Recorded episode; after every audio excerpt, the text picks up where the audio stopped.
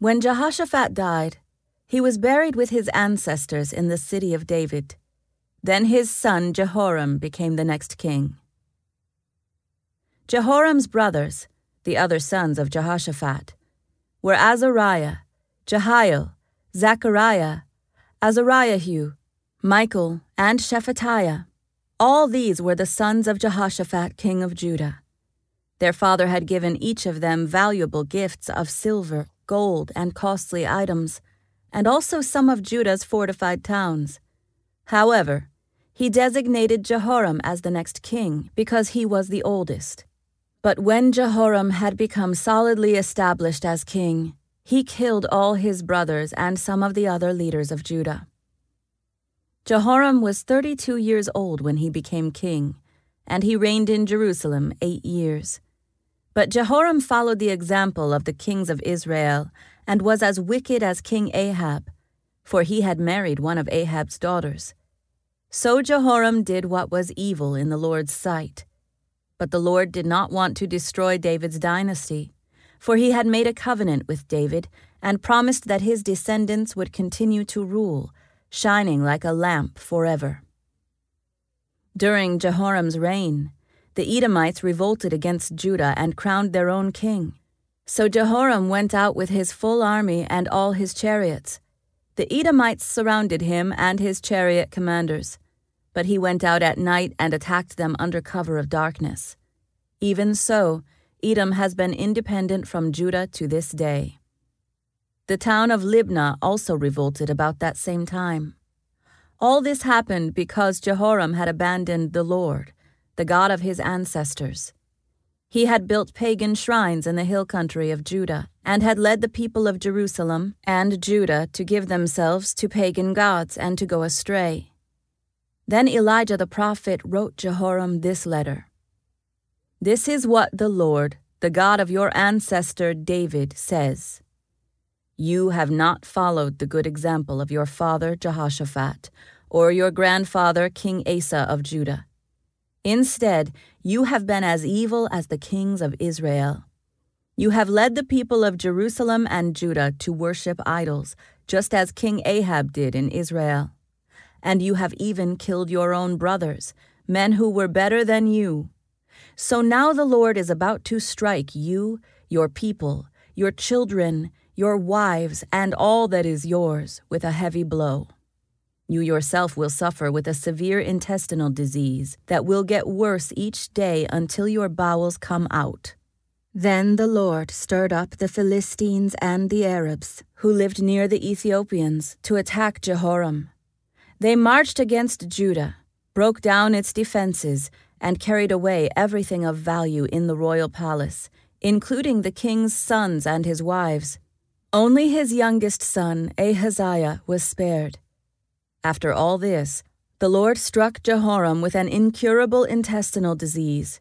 The disease grew worse and worse, and at the end of two years it caused his bowels to come out, and he died in agony.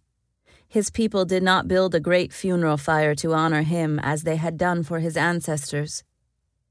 Jehoram was 32 years old when he became king, and he reigned in Jerusalem eight years. No one was sorry when he died. They buried him in the city of David, but not in the royal cemetery. Then the people of Jerusalem made Ahaziah, Jehoram's youngest son, their next king, since the marauding bands who came with the Arabs had killed all the older sons.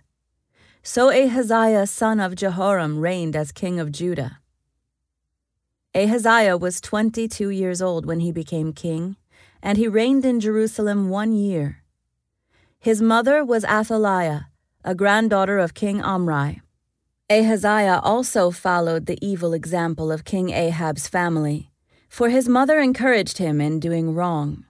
He did what was evil in the Lord's sight, just as Ahab's family had done. They even became his advisers after the death of his father, and they led him to ruin. Following their evil advice, Ahaziah joined Joram, the son of King Ahab of Israel, in his war against King Hazael of Aram at Ramoth Gilead.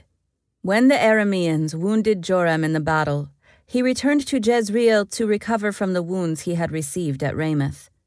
Because Joram was wounded, King Ahaziah of Judah went to Jezreel to visit him. But God had decided that this visit would be Ahaziah's downfall. While he was there, Ahaziah went out with Joram to meet Jehu, grandson of Nimshi, whom the Lord had appointed to destroy the dynasty of Ahab. While Jehu was executing judgment against the family of Ahab, he happened to meet some of Judah's officials and Ahaziah's relatives who were traveling with Ahaziah. So Jehu killed them all. Then Jehu's men searched for Ahaziah, and they found him hiding in the city of Samaria. They brought him to Jehu, who killed him. Ahaziah was given a decent burial because the people said, He was the grandson of Jehoshaphat, a man who sought the Lord with all his heart. But none of the surviving members of Ahaziah's family was capable of ruling the kingdom. When Athaliah, the mother of King Ahaziah of Judah, learned that her son was dead, she began to destroy the rest of Judah's royal family. But Ahaziah's sister Jehosheba, the daughter of King Jehoram, took Ahaziah's infant son, Joash, and stole him away from among the rest of the king's children, who were about to be killed she put Joash and his nurse in a bedroom. In this way, Jehosheba, wife of Jehoiada the priest and sister of Ahaziah, hid the child so that Athaliah could not murder him. Joash remained hidden in the temple of God for six years while Athaliah ruled over the land. In the seventh year of Athaliah's reign, Jehoiada the priest decided to act. He summoned his courage and made a pact with five army commanders. Azariah son of Jeroham, Ishmael son of Jehohanan, Azariah son of Obed, Maaseiah son of Adaiah, and Elishaphat son of Zichri. These men traveled secretly throughout Judah and summoned the Levites and clan leaders in all the towns to come to Jerusalem. They all gathered at the temple of God, where they made a solemn pact with Joash, the young king. Jehoiada said to them, here is the king's son. The time has come for him to reign. The Lord has promised that a descendant of David will be our king. This is what you must do. When you priests and Levites come on duty on the Sabbath, a third of you will serve as gatekeepers. Another third will go over to the royal palace, and the final third will be at the foundation gate. Everyone else should stay in the courtyards of the Lord's temple.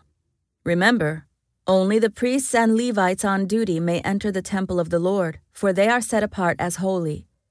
The rest of the people must obey the Lord's instructions and stay outside. You Levites, form a bodyguard around the king and keep your weapons in hand. Kill anyone who tries to enter the temple. Stay with the king wherever he goes. So the Levites and all the people of Judah did everything as Jehoiada the priest ordered. The commanders took charge of the men reporting for duty that Sabbath, as well as those who were going off duty. Jehoiada the priest did not let anyone go home after their shift ended. Then Jehoiada supplied the commanders with the spears and the large and small shields that had once belonged to King David and were stored in the temple of God. He stationed all the people around the king, with their weapons ready. They formed a line from the south side of the temple around to the north side and all around the altar. Then Jehoiada and his sons brought out Joash, the king's son, placed the crown on his head, and presented him with a copy of God's laws. They anointed him and proclaimed him king, and everyone shouted, Long live the king! When Athaliah heard the noise of the people running and the shouts of praise to the king, she hurried to the Lord's temple to see what was happening. When she arrived, she saw the newly crowned king standing in his place of authority by the pillar at the temple entrance. The commanders and trumpeters were surrounding him, and people from all over the land were rejoicing and blowing trumpets. Singers with musical instruments were leading the people in a great celebration. When Athaliah saw all this, she tore her clothes in despair and shouted, Treason! Treason! Then Jehoiada the priest ordered the commanders who were in charge of the troops Take her to the soldiers in front of the temple. and kill anyone who tries to rescue her. For the priest had said, She must not be killed in the temple of the Lord. So they seized her and led her out to the entrance of the horse gate on the palace grounds, and they killed her there. Then Jehoiada made a covenant between himself and the king and the people, that they would be the Lord's people. And all the people went over to the temple of Baal and tore it down. They demolished the altars and smashed the idols, and they killed Mattan, the priest of Baal, in front of the altars. Jehoiada now put the priests and Levites in charge of the temple of the Lord, following all the directions given by David. He also commanded them to present burnt offerings to the Lord, as prescribed by the law of Moses, and to sing and rejoice as David had instructed. He also stationed gatekeepers at the gates of the Lord's temple to keep out those for who any reason were ceremonially unclean. Then the commanders, nobles, rulers, and all the people of the land escorted the king from the temple of the Lord. They went through the upper gate and into the palace, and they seated the king on the royal throne. So all the people of the land rejoiced, and the city was peaceful because Athaliah had been killed.